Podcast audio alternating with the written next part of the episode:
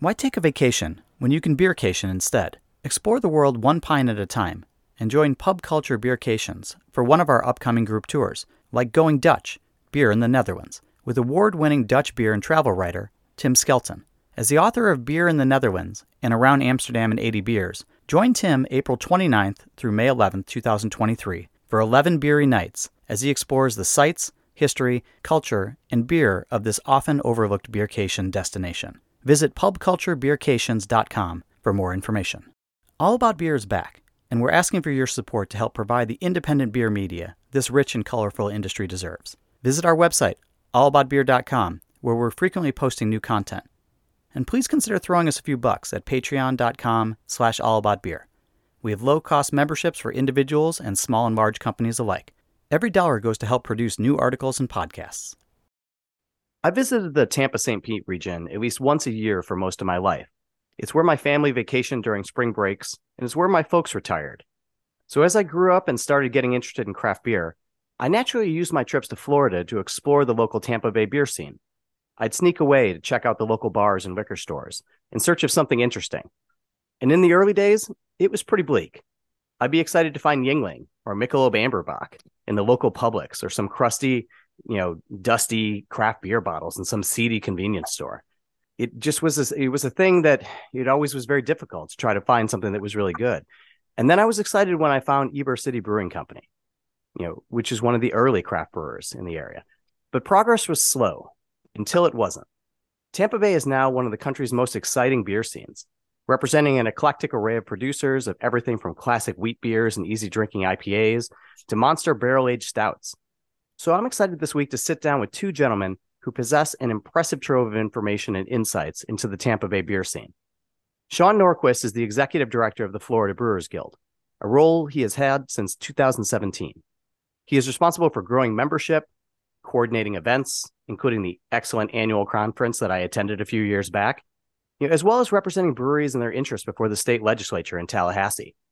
Before taking on that role, he was a beer writer. He wrote for Creative Loafing and other publications, and he also helped run Tampa Bay Beer Week.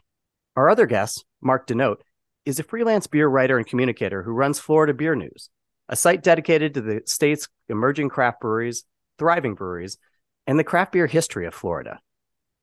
As an author and a historian, Mark has written two books about Florida craft beer, The Great Florida Craft Beer Guide and Tampa Bay Beer, A Heady History. Welcome to both of you. Thank you. Thanks, Andy.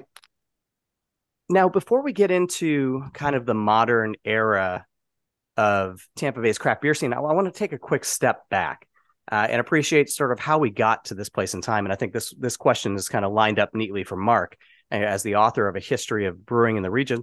Can you walk us through the story of how beer and brewing developed in Tampa Bay?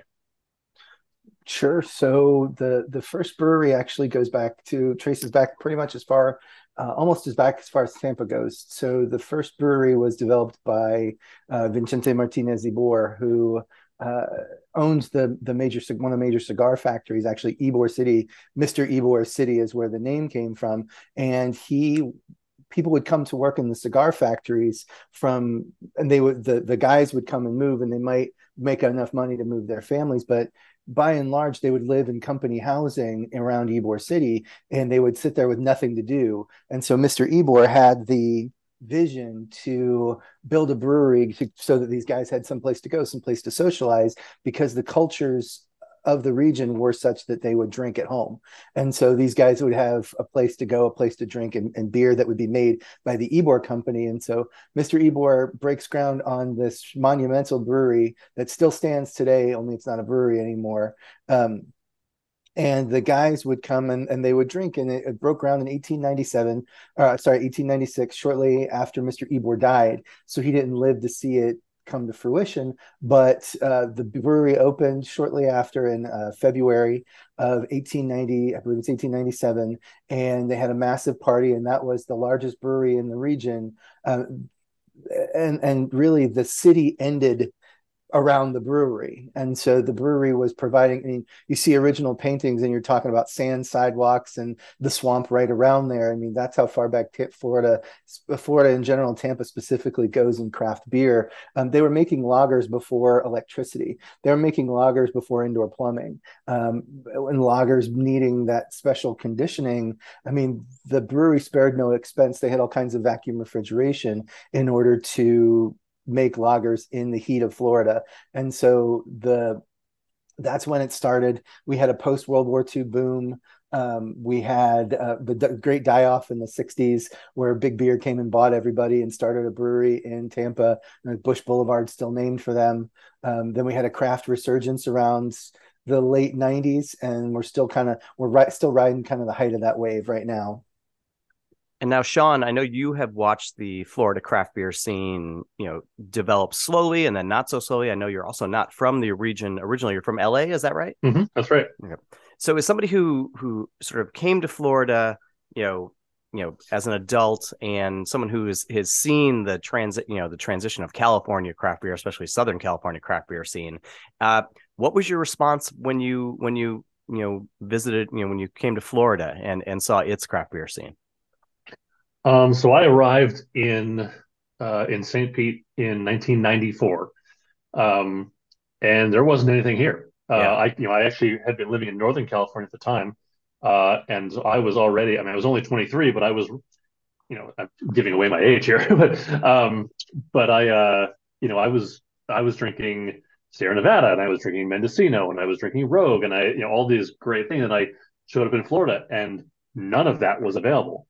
In fact, you really had to look hard to find anything at all that was, and most of the good stuff you could find was import. Mm-hmm. But even that was few and far between because of our bottle size laws.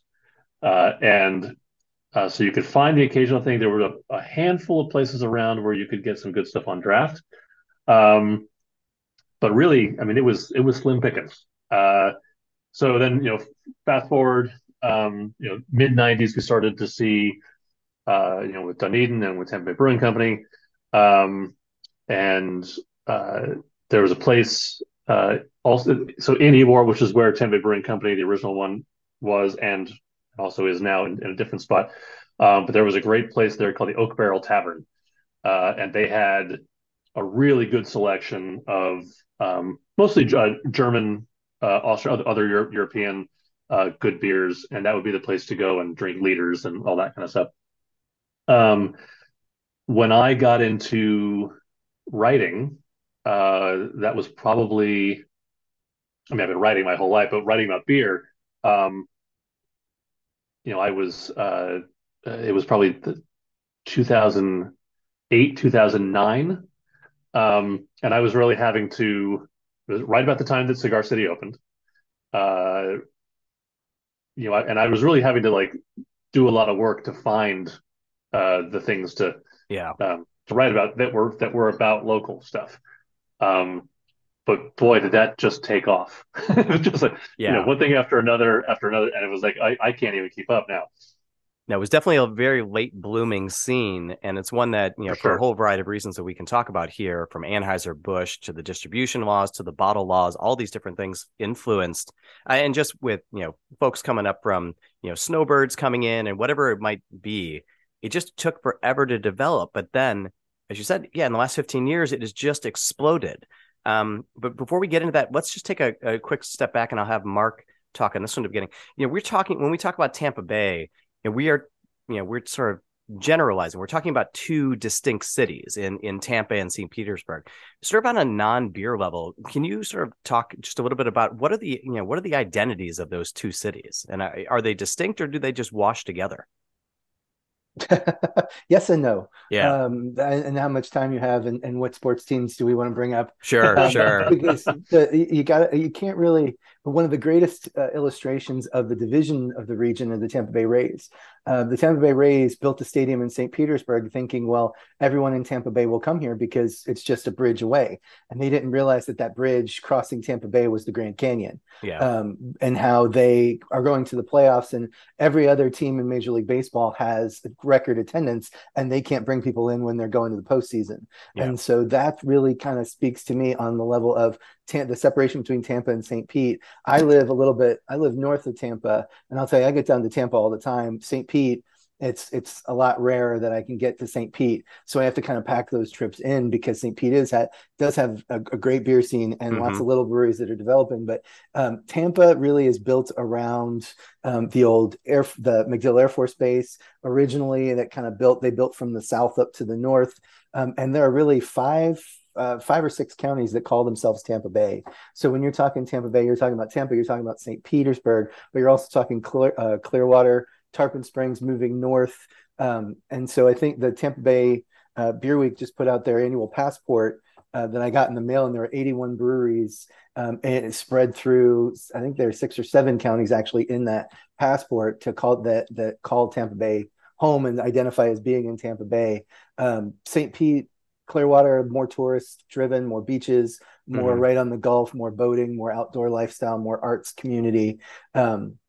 Tampa, more, I don't want to say industrial, but definitely more of your city mentality with traffic and crowds, and tourism centered around the Bucks and a Gasparilla Pirate Festival, mm-hmm. and lots more of more traditional tourism, where St. Pete is mostly outdoor beach driven. Clearwater, and Sean, correct me if I'm wrong, or throw in there, because I know you live in Pinellas, you live in St. Pete. Right.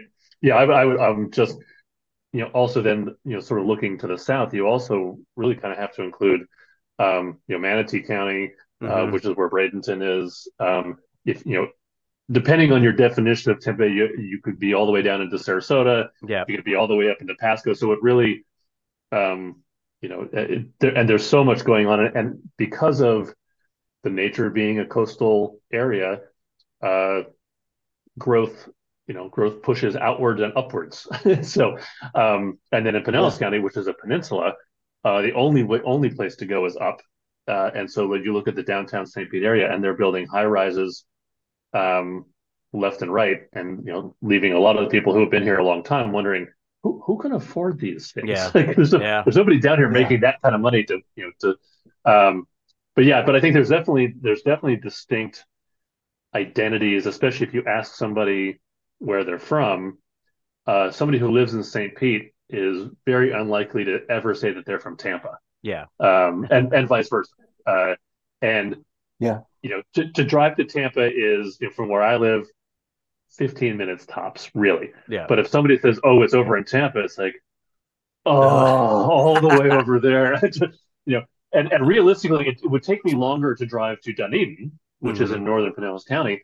But I'm more likely to agree to go something in Dunedin than I am in Tampa. Just there's that mental thing about going across the bridge. Well, let's talk about these two cities and their beer identities. And it does seem that we, by happenstance here, have gotten good representatives from each of the two scenes. Hopefully things will not get too bloody in the next 30 minutes or so, but I appreciate the hometown spirit. No promises here, but we'll start with Mark. How would you characterize the Tampa beer scene in particular? So the Tampa beer scene is one of my favorite things about Tampa is that it's definitely matured as a beer scene. Tampa Bay, I always refer to as the beating heart of craft beer in Florida, and that's helpful to lump St. Pete in there. But Tampa Bay, the Tampa proper beer scene, really Cigar City is the name that everybody knows, is the one that brought renown to Tampa Bay and Tampa proper, winning medals at Great American Beer Festival and World Beer Cup and all of the festivals of renown. Cigar City is what gets a lot of people here, and then Angry Chair. When we're known, we have kind of the stout side mm-hmm. Lockdown with stouts and IPAs, where St. Pete is definitely more experimental and has more mixed culture options and has some more kind of esoteric beer styles. But the city of Tampa houses some of the larger breweries in the area, and some of the more well-renowned breweries in beer as we go. Like I said, Cigar City, Coppertail, Magnanimous Brewing is growing in size, and the beers that they offer, and just a plethora of them. And I don't want to sit here and laundry list, but it's really, Tampa's really kind of established, whereas St. Pete and the Pinellas side I look at as growing. And there seem to be a lot more emerging breweries, because if you're going to open a small brewery, you don't want to come to where all the big dogs are necessarily and compete with them. And so the St. Pete side seems to have a little bit more of an emerging beer scene with younger, smaller breweries, much more so than the Tampa side does, I would say. Sean, what's your take on St. Pete? I'd say that's right. I think, just in the downtown St. Pete area, there's 12 breweries within a couple miles of each other, and they are as different from each other as you can imagine. We've got, from the, so the largest brewery in St. Pete proper is Three Daughters. But just a couple, blocks away, you have one of the smallest, which is If I Ruled the World. From making, a Beach Blonde Ale, which is about as mainstream a beer as you can possibly make, to a guy making a Crunch Berry Sour, one-off, literally a block away. Mm-hmm. And I think really you've got the full spectrum of stuff, just even in the downtown St. Pete area, let alone all of Pinellas. And I think you really, Mark's got a good idea that there's a lot more experimental and emerging and that kind of thing. If anybody has hit the 10-year mark yet in St. Pete, I'm trying to remember when Green Bench's anniversary is. If they haven't hit it yet, they're close. Mm-hmm. I'm trying to remember exactly what year they opened. The only, really sort of old school, still in Pinellas County is Dunedin Brewing, and that's up, of course, in Dunedin. It's really kind of remarkable how young both of the beer scenes are, but especially in St. Pete, especially for the names that they, they've done so much in just a decade, basically, is my mm-hmm. point. They've built these huge names and really put themselves on the beer map and in the conversation in just an incredibly short period of time. So I'm excited to start talking about, some of these places. Let's start kind of doing a bit of a chronological order before we get into more detail about individual spots. Let's talk about some of the early defining players here in Tampa Bay craft beer, and this is largely talking maybe on the Tampa side, but also with Dunedin.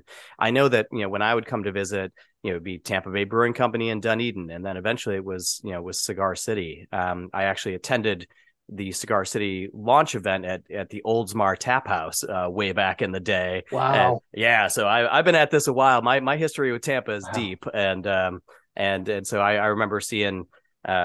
Joey there and his whole family, and he was excited, and his business model was he was going to send beer to places like Philadelphia and Boston, because he's like, no one's going to drink this beer here, and I got to send it to the craft beer powerhouses. And I told him, you got to build your local scene. This place has maybe been starved for craft beer for a long time, and I it really is ready for it. And do what you have to do to put money in the bank for the first few months, but eventually, get back here as quickly as you can. And it's amazing how well this scene is developed. So let's talk about some of them. Mark, maybe you can talk to us a little bit about the role Tampa Bay Brewing Company has played, and then I'll have Sean talk about Dunedin. So Tampa Bay Brewing Company started out as a homebrew shop, serving the homebrew community in the mid to late 90s, and that became kind of a hub of, like, many of us got our start in craft beer, just sample bottles, just everything that everybody can bring, and everybody just wanted to have a tasting. And it was a place where the homebrewers would go to get their homebrew supplies, and then they'd stop for a few beers, and then eventually that grew to have a bar. And then that grew to have, and it was all the brainchild of Johnny Doble, who and his brother, who is now the head brewer and the co-owner at Tampa Bay Brewing Company, tells wonderful stories of the old days where they just bought kind of this rat-infested hole and wanted to turn it into a homebrew shop, and they were in their late teens, and they just had a dream. and their parents believed in that dream. And that dream is now two locations, a production brewery and a brew pub, and they're cranking out beer to all corners of Florida. Tampa Bay Brewing Company, though, was the hub. It was the one the place where everybody who was into beer knew that that's where you would go to find out about beer, to taste the latest beer, to go and see what was happening in the very, very young scene. And eventually that grew to, they opened a brew pub, and they had 8 of their own beers, and 8 or 10 of their own beers on tap at the launch. And that facility is now Cigar City Cider and Mead, since they've moved on to a bigger facility. But they were the story of Tampa Bay Brewing Company and the story of Dunedin Brewery kind of move in parallel, where they both had very similar ideas and were built by community, and they didn't have any idea that they wanted to distribute. I mean, they at the time that the laws were what they were, serving beer within those 4 walls, and possibly beer to go in the form of a glass growler, was about what they were content with. And that's what the law allowed them to do for a very long time. And so that's where now Tampa Bay Brewing Company sits. They're distributed throughout the state. They do have the 2 locations, and they do have very experimental beers to match with the classics. I mean, they were light years ahead of, they did West Coast IPA, and a very hoppy West Coast IPA was their flagship beer, called Old Elephant Foot, and it was probably 8 to 10 years ahead of West Coast IPA coming to Florida. So they drank it because they liked it, didn't sell a ton of it, but they liked it, so they kept it going. And those are some of the stories and how Tampa Bay Brewing Company emerged. Now they've got hazies, and now they brew a little bit of everything, but back then they had kind of a core set that they stuck to, including a barley wine that they had on tap. Well, I was going to mention the barley wine. That in my early days of craft beer drinking, and in my younger days when I wasn't calorie counting as much, you get whatever that. I think they would serve you that massive chalice of 18 ounces of chilled glass, oftentimes, and it just barley wine, and that was moose killer. Yes, in a lot of places that might not work, but in the Florida heat, actually, that was a perfect beer. It's very Florida that we serve barley wine in the middle of summer, because we're also so well known for big imperial stouts too, which make no sense for the weather in any time of year here. So, but that's very Florida. I'm a Florida man. Sean, talk to us about Dunedin and its role and its influence in the craft beer scene and the Gulf Coast there. Well, I mean, they are their claim to fame is the oldest microbrewery in Florida. If you want to dig down into the specifics, they're not technically the oldest brewery in Florida, but by licenses, they're a brewery as opposed to a brew pub. Yeah. So, because there's a couple brew pubs that have been around before, but really they were the OG. They were the original one, with Mike Sr. and he was one of the founding members of the guild back in 1997. Him and one of the Dobles, I'm sure, probably, I don't know if it was John. It must have been Johnny, and then a few other Ed Canty and a few other people. But really, they were, and just as Tampa Bay Brewing Company was sort of the hub for everything on the Hillsborough side, including the homebrew. Dunedin Brewery was the place where everybody in Pinellas County went to have good craft beer. Of course, back then we called it microbrews, but it's also where the homebrewers went, because and same thing, they would bring their beers to sample and share, and they were really the hub that, I mean, the Dunedin scene. Dunedin's a tiny little place in and of itself. But it has 8 breweries within walking distance of each other, and Dunedin Brewery was what made that possible. They've got literally on the same street, in the same block, about 3 or 4 spots down is another brewery, Woodwright. Across the trail and down a little bit, you have CUNY. Then across, so you've got all these ones really close to each other that can really look to Dunedin Brewery as the hub for that. And of course, then St. Pete, followed years later. But when you talk about not just Tampa Bay beer, but Florida beer, Tampa Bay Brewing Company and Dunedin Brewery are the two that really have stood the test of time, and everybody kind of looks back to as the granddaddies of them all. Mm-hmm. And I'll have you to correct me if this is off, but for me, it really seemed like the next era in Florida, in Gulf Coast, Tampa Bay craft beer was Joey Redner and Cigar City. And you have kind of these OG brewers, Sarasota Brewing Company, other ones who just kind of did the brew pub model that, we've seen, across the country. But Cigar City and Joey really wanted to do something different. And, obviously the Redner family has a very colorful history. Joey is a character in himself. And I've known him and interviewed him, like I said, from the earliest possible days when, my dad and his dad would be in the tap room and just talking to each other and, saying, my son had this crazy idea and I decided to give him part of this building and we'll see what happens. But I think within a couple of years, he's going to take over all of this building. And the old man knew what he was talking about. Enough. So, yeah.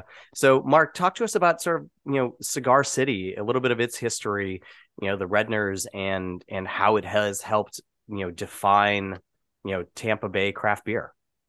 So Cigar City, you really can't talk about Cigar City, or you can't talk about Tampa without talking about Cigar City when you're talking historically, because you're absolutely right, Andy. Joey, and talking to Joey, it's either his humility or his sense of history, but he really didn't get into it to change everything. No. He got into it because he didn't want to open a brewery. He wanted to work for the guy who opened a brewery. Right. And he'll say that to this day, where his goal was not to be Cigar City. His goal was to find that guy and help that guy, yeah. But nobody was coming along. And so really it was, it was his sense, and his family has been in Tampa and does have a decent amount of money. So they lent him the money to start Cigar City, and he started it up, and they built that brewery on the back of an English brown porter and a 7.5% hoppy IPA, which is hilarious to think of to me. But Highlight IPA, when they first brewed it, it was Wayne Wambles' dream beer. That was his recipe that he thought, if he could make anything, that's what he'd make. And he made a ton of it.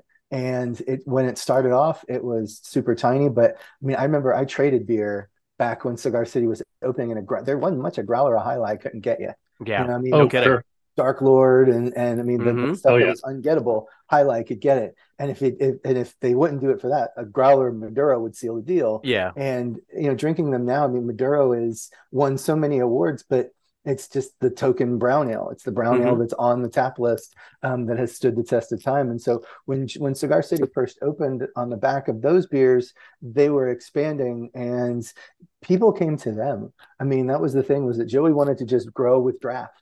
But eventually they couldn't grow anymore with draft, so they moved to package, and they found that package had its own issues, but they continued to grow because the demand was there, and it was because it's really a chicken and an egg discussion, right? Where the beer's so great, the people want the beer. Which one causes the other? We don't know, but they kind of all pulled together, and then Cigar City continued to grow, and then there was Hunahpu, and when Hunahpu's Imperial Stout came along, Dark Lord Day was happening, Sexual Chocolate Day was happening, and so these big bottle release festivals were happening. And so Hunahpu's Day started as a Friday night in the warehouse, where there was a little bit of music and some tables set up, and you could just come and drink. And it exploded from there. The next, and every year it seemed to get exponentially bigger, until it got to a tipping point, and the famous 2014 event happened, where they didn't have enough beer and almost shut down Hunahpu's Day. But Hunahpu's Day became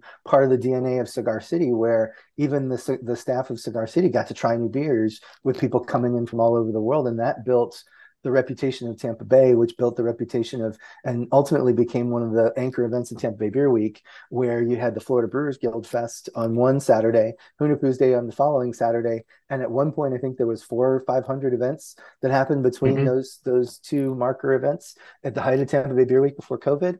And so that's Tampa building its reputation. And then one of the hallmarks of Cigar City that it doesn't get talked about enough is that Joey, as an employer, always gauged his success on how successful his people were.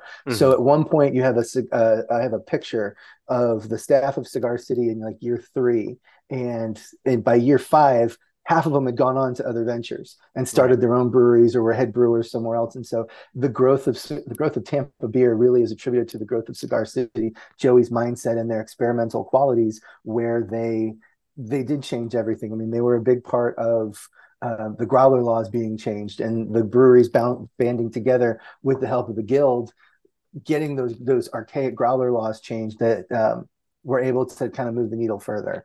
And so really Cigar City did blaze a trail for lots and lots of folks. So Sean, I'm sure we could continue talking about the greatness of Joey Redner and Cigar City, but I think we'll probably want to get on to other topics. But one thing I wanted to get onto before we went too far is it's hard to talk about Florida's beer scene without talking about Anheuser-Busch. And it has had a huge, huge impact on the state. And I know you represent the interests of the smaller craft brewers, but can you just talk, just sort of generally about what role has AB played in that state and helping to define? I mean, we've kind of tiptoed around some of these issues with bottle bills and things like that. What is the role of AB in the state of Florida, and how did that impact craft brewers and their development? Oh, wow. I mean, it's, you go as far back as Prohibition. And when things, after Prohibition was repealed and, breweries started popping up again, AB was a powerhouse in Florida. And then, I mean, you can really look to when, and when we talk about bottle laws, we talk about distribution, and every one of those things you can point to, and this is how AB was involved. And, talk about the bottle laws. I mean, one of the amazing pieces of history is, why did we have these bottle laws why did we have these growler bills that seemed to make no sense, seemed to be completely arbitrary, but it came down to, the Florida legislature being so beholden to the AB side of distribution, and Miller came in and, wanting to do stuff. And then, so actually, we're going to go to Georgia instead, after being promised a lot. And so the Florida legislature said, okay, we're going to change our bottle size laws to exclude your 7-ounce bottles from being distributed in Florida, which at the time was Miller's big #1 seller. And so it basically gave AB the entire state. Yeah. I said, this is yours to do with what you want. And so they built on that. They built Busch Garden. They built, packaging plants. They built, and they had an enormous amount of influence to really write and rewrite distribution law, which we're still mired in, where distribution contracts are written to protect the distributors as opposed to the brewers. So I mean, there's a lot that can be said about all of that, and also, all that aside, when you're the only game in town, from top to bottom and left to right, that's all people then know. That's all so for generations, people didn't know that there was other stuff available. Mm-hmm. And we're still in a position where we still have to educate not only the consumers, but the retailers and the distributors and the legislators about what the difference between locally produced craft beer and the big macro producers are. They don't understand the language, they don't understand the concepts, and so it's so baked into the DNA of Florida that it's a even though I would say that their direct influence is diminished considerably. Mm-hmm. The legacy of that is still very strong.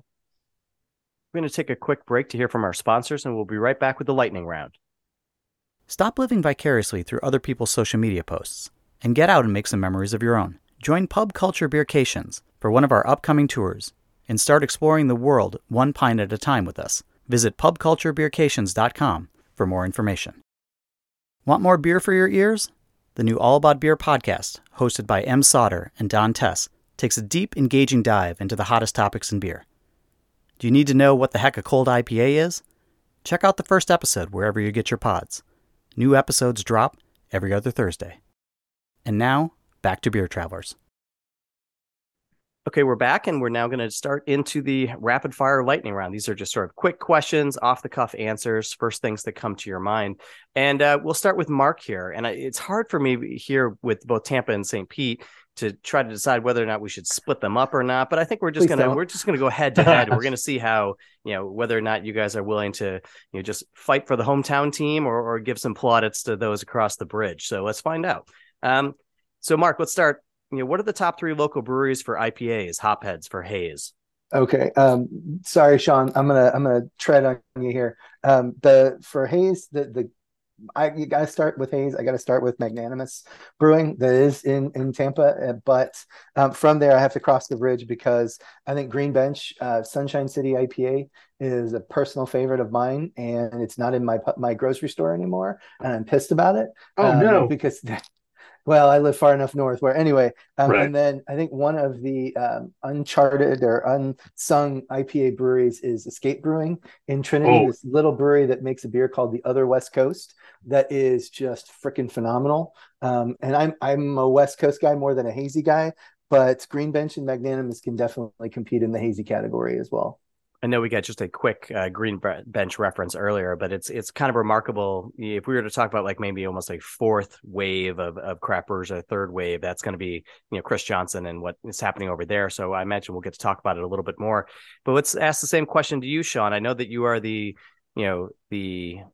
grown up among, many family members in this may not be the world's easiest gig for you here, but we'll hopefully spread the love around here. What are the three, top local or what are three good local breweries, great local breweries for IPAs in your opinion? I have to, agree with Mark, and actually both two of Mark's I have to agree with because the Sunshine City is probably one that I have in my fridge more often than any. And the Escape Other West Coast, I don't see it as often as I would like, but anytime I see it on draft, I grab that for sure. So I'll cross the bridge. And I will say that I know technically it's an APA, but Reef Donkey is from Tampa Bay Brewing Company, is a great one. If you're looking for haze, it's hard to go wrong with Magnanimous. We're just gonna pile on the same breweries both sides. Let's see there's a lot of great stuff out there. I would say Seventh Son has is it Headbanger? Is that right? Did I get the Headbanger's name right? The double IPA. The double IPA that's a really good one too. Control Freak, the Pale Ale. Yes. Control Freak is awesome too. Trying to remember all the breweries and all their beer names is becoming more and more challenging as I get older. Yes. Well, I think it's also a testament to the local beer scene that, there are so many great options. That's true. So now that we're done with IPA, let's head to the more important category of lager. And, Mark, tell me, what are the top three brewers for lager? So sorry, Sean, I'm going to take. We're going to do it again. I know it. Yeah. Berry House. You say lager in Tampa Bay anymore, and Berry House is the first brewery that comes to mind. I had them on my podcast a couple months ago, and first of all, they're just amazing people, as are most in the beer scene. But they're just phenomenal folks, and the brewer's genealogy goes back, I think, 4 or 5 generations in lager brewing, and so he's got he just released a beer in tribute to his great grandfather that was a lager brewer in Michigan, first generation from the old country. And so Berry House is just absolutely killing it with lagers right now. And then from there, I hate to be a broken record, but Magnanimous also makes amazing lagers. Their Czech Pils is one of my favorites and is in my fridge right now. And then a dark horse for lager that most people don't expect, I find Angry Chair's Czech Pils is also really, really fantastic. And when they moved into the new facility, one of the big things they put were 4 lagering tanks. So they're not going to increase stout production, which is what they're known for. They're increasing lager production. Yeah. Sean, how about you? Where do you go for lager? Well, I'll start on this side of the bay, but also go back to Green Bench. Yep. He has done some incredible stuff with lagers there. There's a reason that they do collabs with Bierstadt. There's and they do, and but you know, you can't talk about lagers in Tampa Bay without talking about Berry House. They are absolutely killing it with everything that they do over there. Gosh, let's see. I mean, those would probably be if I'm going to pick one from each side of the bay, that's what I'm going to go Green Bench and Berry House. Sean, we'll let you get in here and get a chance to go first so you can scoop Mark. Can't have him taking all this stuff first. Right. We're the top three breweries for sour or mixed fermentation beer if somebody wants something a little bit more funky. Again, you know, we're broken recording here. I mean, it's hard to top. Eventually, I'm going to start banning these people from this podcast. Having been there, okay. I get it. Yeah, it's I would say let's see who else. There's a lot of great stuff around. Green Bench has an entire facility devoted to their sours. Mm-hmm. So, I mean, it's hard. Right. It's hard not to include them. Yeah. So I've been there. I get it. Yeah. I don't know, Mark, what do you think? This is a tough one because Green Bench was the first on my list as well. And after that, I think Calusa in Sarasota is doing some great mixed farm and sour stuff. All the way down to Sarasota. Yeah. That's, and that's a good call. And there's just, I mean, we're Floridians and we're known for Florida vices. Mm-hmm. So I mean, there's a lot of kettle sour going on. True. I would say it's going to be controversial, but Arcane is making some great sour beers in Largo. They're not always mixed. They're not always true sours, and they say sometimes they're more of a candy shop than a brewery because of all the lactose and adjuncts that they use. But I think that they hit a lot of the sour stuff, and that's just a tough one. Sean, when we get into barrel aged beers and stouts, I know there are some solid players here, but who do you recommend for barrel aged beer or stouts? I'm going to start with something we haven't talked about and actually could compete in any of the categories. Corporate Ladder, they're down, and are they technically Ruskin? I can't remember the actual name of the town that they're in. Palmetto, is it? So they're Hillsborough County, right? Or they're right on the right on the line between Hillsborough and Manatee. So right over from Bradenton, basically. Yeah. Okay. Yeah. To the east of there, to the east of Bradenton. Yeah, I mean, they've got great beers across the board, but some of the stuff that they've done with barrels have been really fun. What are some other great? I mean, obviously, you know, Cigar City has good stuff across the board too. Coppertail. Yeah, we haven't talked about Coppertail much yet. Tell me about Coppertail. I mean, all their beers are great. Right? They've got great lagers, they've got great IPAs, they've got great sours. Their food is great at in their restaurant. They're really. I've never had anything from there that wasn't really, really good. Free Dive is actually another IPA that I would get fairly because its ABV is a little lower, which so you can have more than one and still be functional.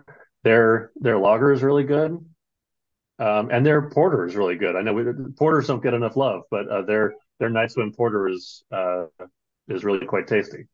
Mark, how about for you for barrel aged or stout beer? I'm going to say that one of the breweries that's doing really, really exciting stuff now is Cycle in St. Pete. He's only brewing, he's got an entire facility devoted to stouts, and he's doing kind of the same thing that Side Project and a lot of the national renowned breweries are doing with beers, barrels, and time, where he's actually going to 2, 3, and I think 4 or 5 years in barrels, and then releasing those and letting people see what's going on with the barrels there. And he's always got, and he was controversial for a while, and he's brewing to meet demand. And so he's actually usually has several batches of barrel aged beer on available at the brewery at all times, which is really kind of cool. After that, I'm gonna, you're gonna start, but you need to start banning some of these and saying we can't say them anymore. Mm-hmm. I'm gonna go Angry Chair, because their barrel program is firing on all cylinders. Mm-hmm. Their adjunct, they adjunct them just as much. And listening to those guys talk, like when they talked at the guild conference, where they're like, "Yeah, we've got these great beer and these great barrels, and then we have to figure out what freaking adjuncts, pistachios or walnuts, or what are we going to put in them to make them sweeter?" So, but I mean, their barrel project is kicking ass right now. And then after that, a lot of the breweries that were already mentioned. I'm trying to give love to some of the breweries that we haven't mentioned. Right. We keep the topics that you talk about. We keep coming back to the. Well, we can switch gears and do it this way. So you have friends coming in from out of town, and where's the first place you want to take them? And maybe someplace you haven't already. You can't just say Cigar City. We can't talk about places we've named. Where's one place that you think maybe they haven't heard of? They've heard the big names, they're beer people, but where do you want to take them that is a place that's a little bit special that we maybe haven't talked as much about? My first one will be Bestet. It's a really small new brewery. They actually opened during COVID. They're just on the border of Ybor City, like across the street from Coppertail, just about, and next to IKEA. Real small. And it's really just a two-guy shop. And they're making some really great beers. So they're making some are something like traditional Egyptian styles. The whole concept and theme is all ancient Egypt and Egypt mythology. They're sort of, just across the board, their beers are really good. One of my favorites is one that they do actually made with purple yams. And it's this really pretty purple color. It's got a little bit of sweetness, a little bit of tartness to it, and it's like 4% or something like that. It's really it's really nice. So that's a fun new and different place that I would definitely take someone to. And Mark, how about you? I see you contemplating, pondering, trying to come up with a solution. Trying not to say Cigar City or Green Bench. I'm gonna say Arcane. I mean, I said them before, but I think that they're worth talking about because they are, as much as they get attention for their hype beers and their sours and their candy beers, but they make malty styles well. They make Scotch. They make a great Scotch ale. Mm-hmm. They make great. They make a mango habanero Berliner Weiss that's outstanding. That's one of my favorites. They make, they do hoppy well. They do IPAs, double IPAs, hazy IPAs. They do carrot. They also do carrot cake beers and chocolate cake beers. But they do two style. Like they make a great Hefeweizen called Hooked on Phenolics. Mm-hmm. They do. It's a great name. Yes, and their names are half the fun, but they do it really well, and they're also, I'm going to cheat and go throw a stone from there and go to Rat Brewing. That's what I was going to say next. Was Rat, one of the breweries who helped them in Westbrook helped research the resurgence of Goza in the U.S. They were some of the first Goza brewers, and Greg Rapp, rest his soul, founded the brewery, and his family keeps it going. But they make traditional styles, and they make some experimental styles very, very well. And actually, the guys from Arcane came from Rapp and trained and brewed there. And so Rapp is very much an unsung hero of the Tampa Bay scene, and they're just not getting bigger. They're just still really small. Yeah. And then talking about traditional styles, I'll piggyback off that and hop over to Dunedin and talk about Woodwright, which is the one that's just right, not even a stone's throw from Dunedin Brewery. Traditional styles, very small, one of the coolest little tasting rooms you'll ever see, and really good, solid beers across the board, all traditional, German, Austrian, just really, really good stuff. This has not been necessarily the greatest time for beer bars. All these tap rooms opening up have kind of caused some identity crises among beer bars. But, Mark, if you were to pick one beer bar in the Tampa Bay area to send folks to, where would you select? The Independent. The Independent in Seminole Heights. She has Saison du Pont on at pretty much all times. And they build a great local, a great Belgian, a great well-rounded tap list. And actually and I don't know if you'd call him a beer bar anymore because he has a brewery, but Mr. Dunderbox was one of the OGs of the Tampa Bay beer scene. And he, his tap list, how he gets half the drafts that he does are just unfathomable. So, I mean, those are really the two, and you're asking for one, and I've given you two of the last question. So I apologize. I'll take up. So I'm good at two though. And Sean, Sean, how about yourself? I absolutely can't argue with either one of those over on the Hillsborough side in Pinellas County in St. Pete, Ale and the Witch. Brett opened up as a craft beer bar. He's got to be 10 years now, or give or take, and is consistently has an incredible tap list. Great spot. Live music all the time. Never charges the cover for the live music. His draft is all American craft beer, so it's a great spot, and great ownership. You're just good all the way around. So if you're in St. Pete and want to go to a beer bar, that's the one to go to. And I know I had a couple other categories for you, but we'll throw one out there. If you're going to go to a cocktail place, Sean, where do you recommend folks go to? So in St. Pete, I'm going to the Whiskey Exchange. It's a it's a cool place. They've got a cool little gimmick with the stock ticker, but it actually has the prices of some of the different liquors they've got there that fluctuate up and down based on how people are buying them. It's kind of fun. They do a $5 old fashioned on Tuesdays, but they've got a really incredible whiskey book. And bourbon list, also lots of great of other spirits, rums and tequilas and that kind of stuff. And their cocktails are really, really good. So that's my go-to, at least in St. Pete. Mark, how about yourself?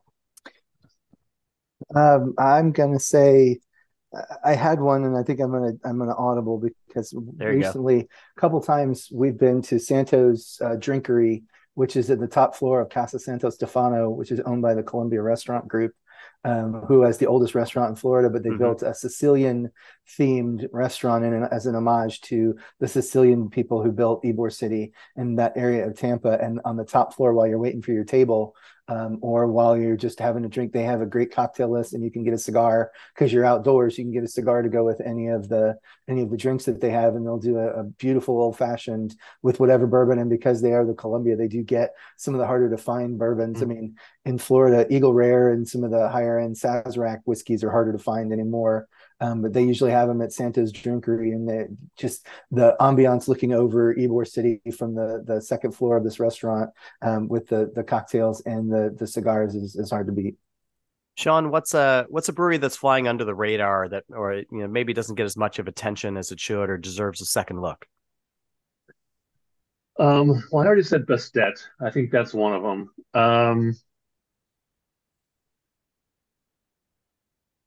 That's a good question. I think I'll stick to my county. Pinellas Ale Works in downtown St. Pete is it's not super big, but they consistently make really good beers, all styles, and they're just a small place around the corner from a lot of the other better known ones, but I think it's one that that deserves a little more love. Mark, how about you? I start to go up and down the highways and think about the different breweries along the major thoroughfares. I have to throw out, they don't get enough love, Mr. Dunderbox. Just the amount of beer and how hard he's pushed the beer scene, and he used to be the only reason to go to University Mall was Mr. Dunderback's beer bar. But then when he opened the brewery, I mean, you've never met someone who is harder on himself and harder on a beer and judging beers. And so his Hefeweizen is as true to style as it comes. He makes a sour that's done with the Solera method, that if you're lucky, it might be available. But he's one that definitely is an experience. It's in a German market, and he has the German beer hall feel.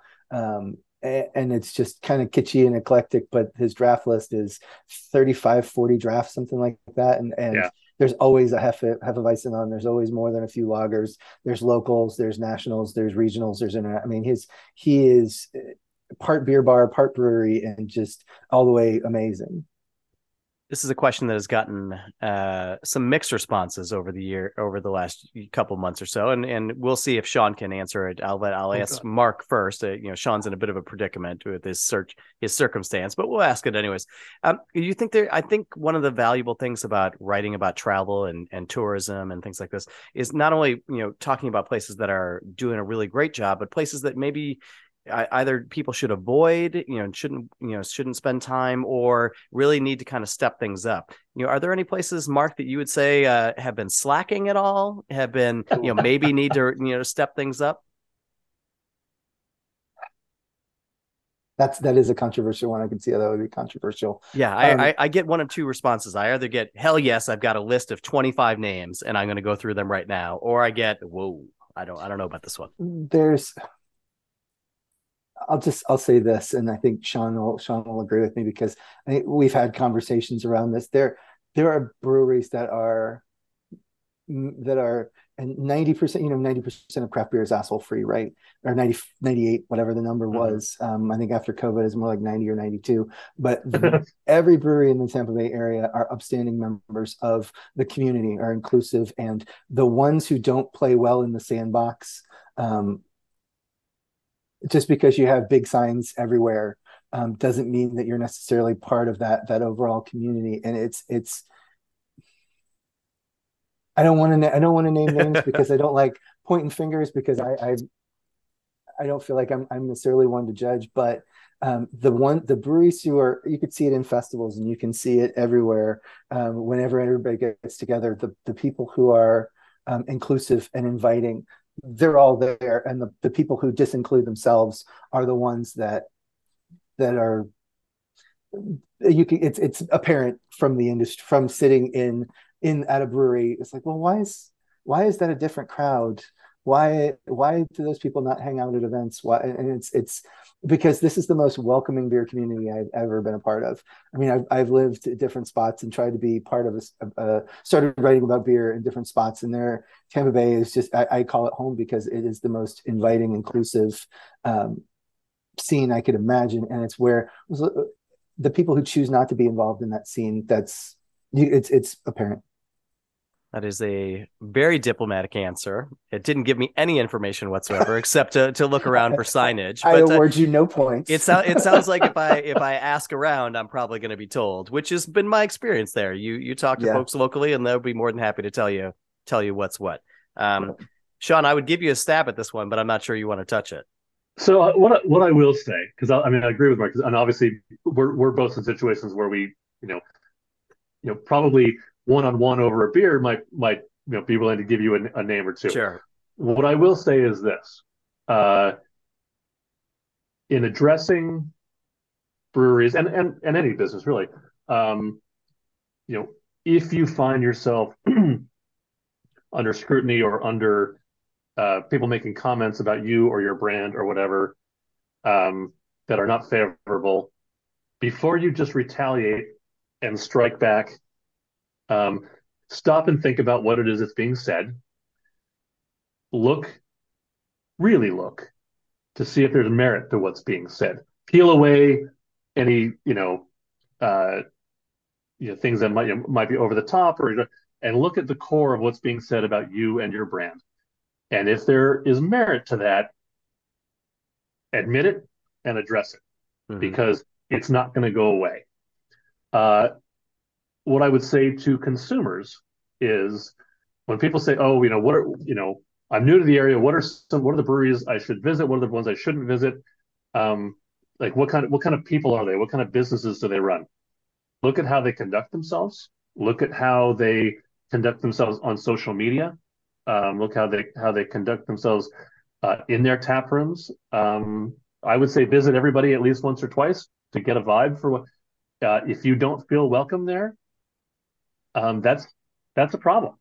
You should, and anybody and everybody should be able to walk into any tap room and feel welcome there. I would say the vast majority of the tap rooms are that way, but it's easy for me to say as a straight white guy. Yeah.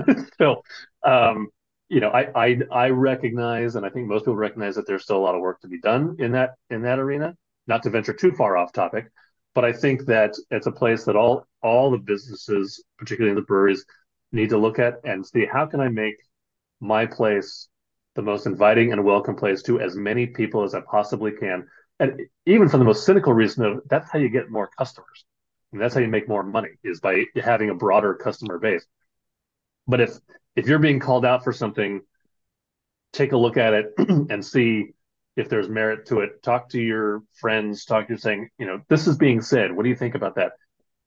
And don't just go with, well, I know I'm not that way. I know I'm right. They're just being sensitive, or they're just too whatever. You know, pay attention to, and again, as consumers, you know, there are lots of breweries that need to work on one aspect or another, and they should look at themselves and figure out what those things are. So we'll leave on a bit more of a high note here. If folks are coming into town, if you're beer lovers coming in town and want a great meal, where would you recommend going, Sean? Ooh. There's so many good restaurants, and yes, the problem, you can only name one. Right, I know. It's not fair. Not pulling punches. Wow. I make the rules. It's not fair. I promise. Yeah. I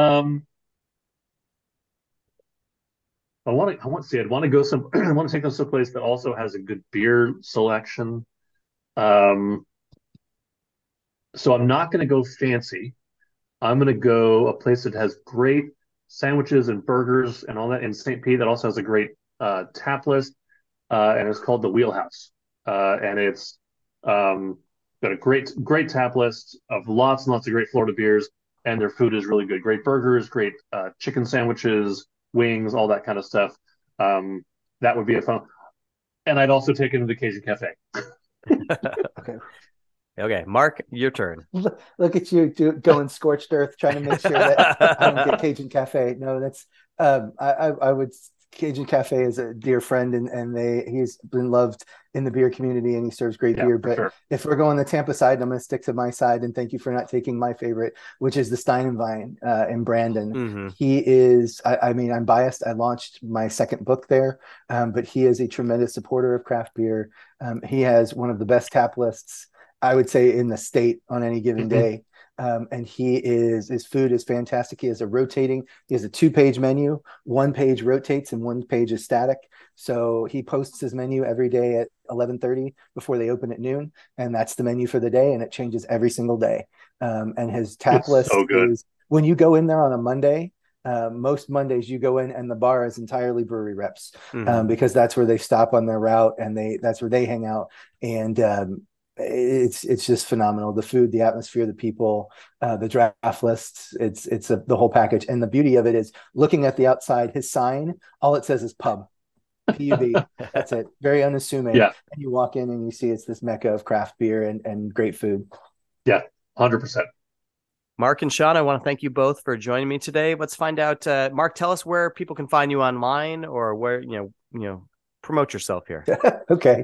I write for Florida Beer News and various other outlets in my freelance career. I just had an article published with craftbeer.com. I write but Florida Beer News is my main outlet. I'm on Facebook, Twitter, Instagram, LinkedIn, but I also have a podcast called the Beerwise Podcast, where I interview brewers and talk to some of the movers and shakers, I'm around the country, but it's funny how most are focused in Tampa Bay. Mm-hmm. So I'm a homer that way. What can I say? But that's me. And this has been a great time, Andy. Thank you. It's been a lot of fun. And Sean, how about yourself? Where can folks find you and the guild? So for my personal, I don't do Twitter anymore, but I do have Instagram, Beer for the Daddy. That's the old handle, still going strong on Instagram. And on Facebook, you can find me, just look up my name. But also any stuff going on with the Florida Brewers Guild, both on Instagram, Facebook, follow our webpage. And that's going to be all the up-to-date stuff on everything from our festivals to our legislative pushes and everything else like that we've got going on. Sean, Mark, I will let you guys know when I'm in town next. I can't wait to get back there and explore the Tampa and St. Pete beer scene. So much has changed, and it's all good, and I can't wait to see where it goes from here. Sounds good. Cheers, Andy. Thanks. Thanks, sir. Thanks for listening to the Beer Travelers podcast. If you have a suggestion for a town we should visit next, please drop us a line at podcast@allaboutbeer.com. Please give our podcast a review wherever you listen. It really helps folks find out about us. And if you like the episode, tell a friend and post on your socials. Interested in learning more about connecting with an engaged, energetic, and interested audience of curious beer consumers and brewers? We have many different advertising opportunities, including through our podcasts, website, newsletter, and social media channels. For more information, please contact us at podcast@allaboutbeer.com. Stop living vicariously through other people's social media posts and get out and make some memories of your own. Join Pub Culture Beercations for one of our upcoming tours and start exploring the world one pint at a time with us. Visit pubculturebeercations.com for more information. All About Beer is back, and we're asking for your support to help provide the independent beer media this rich and colorful industry deserves. Visit our website, allaboutbeer.com, where we're frequently posting new content. And please consider throwing us a few bucks at patreon.com/allaboutbeer. We have low-cost memberships for individuals and small and large companies alike. Every dollar goes to help produce new articles and podcasts.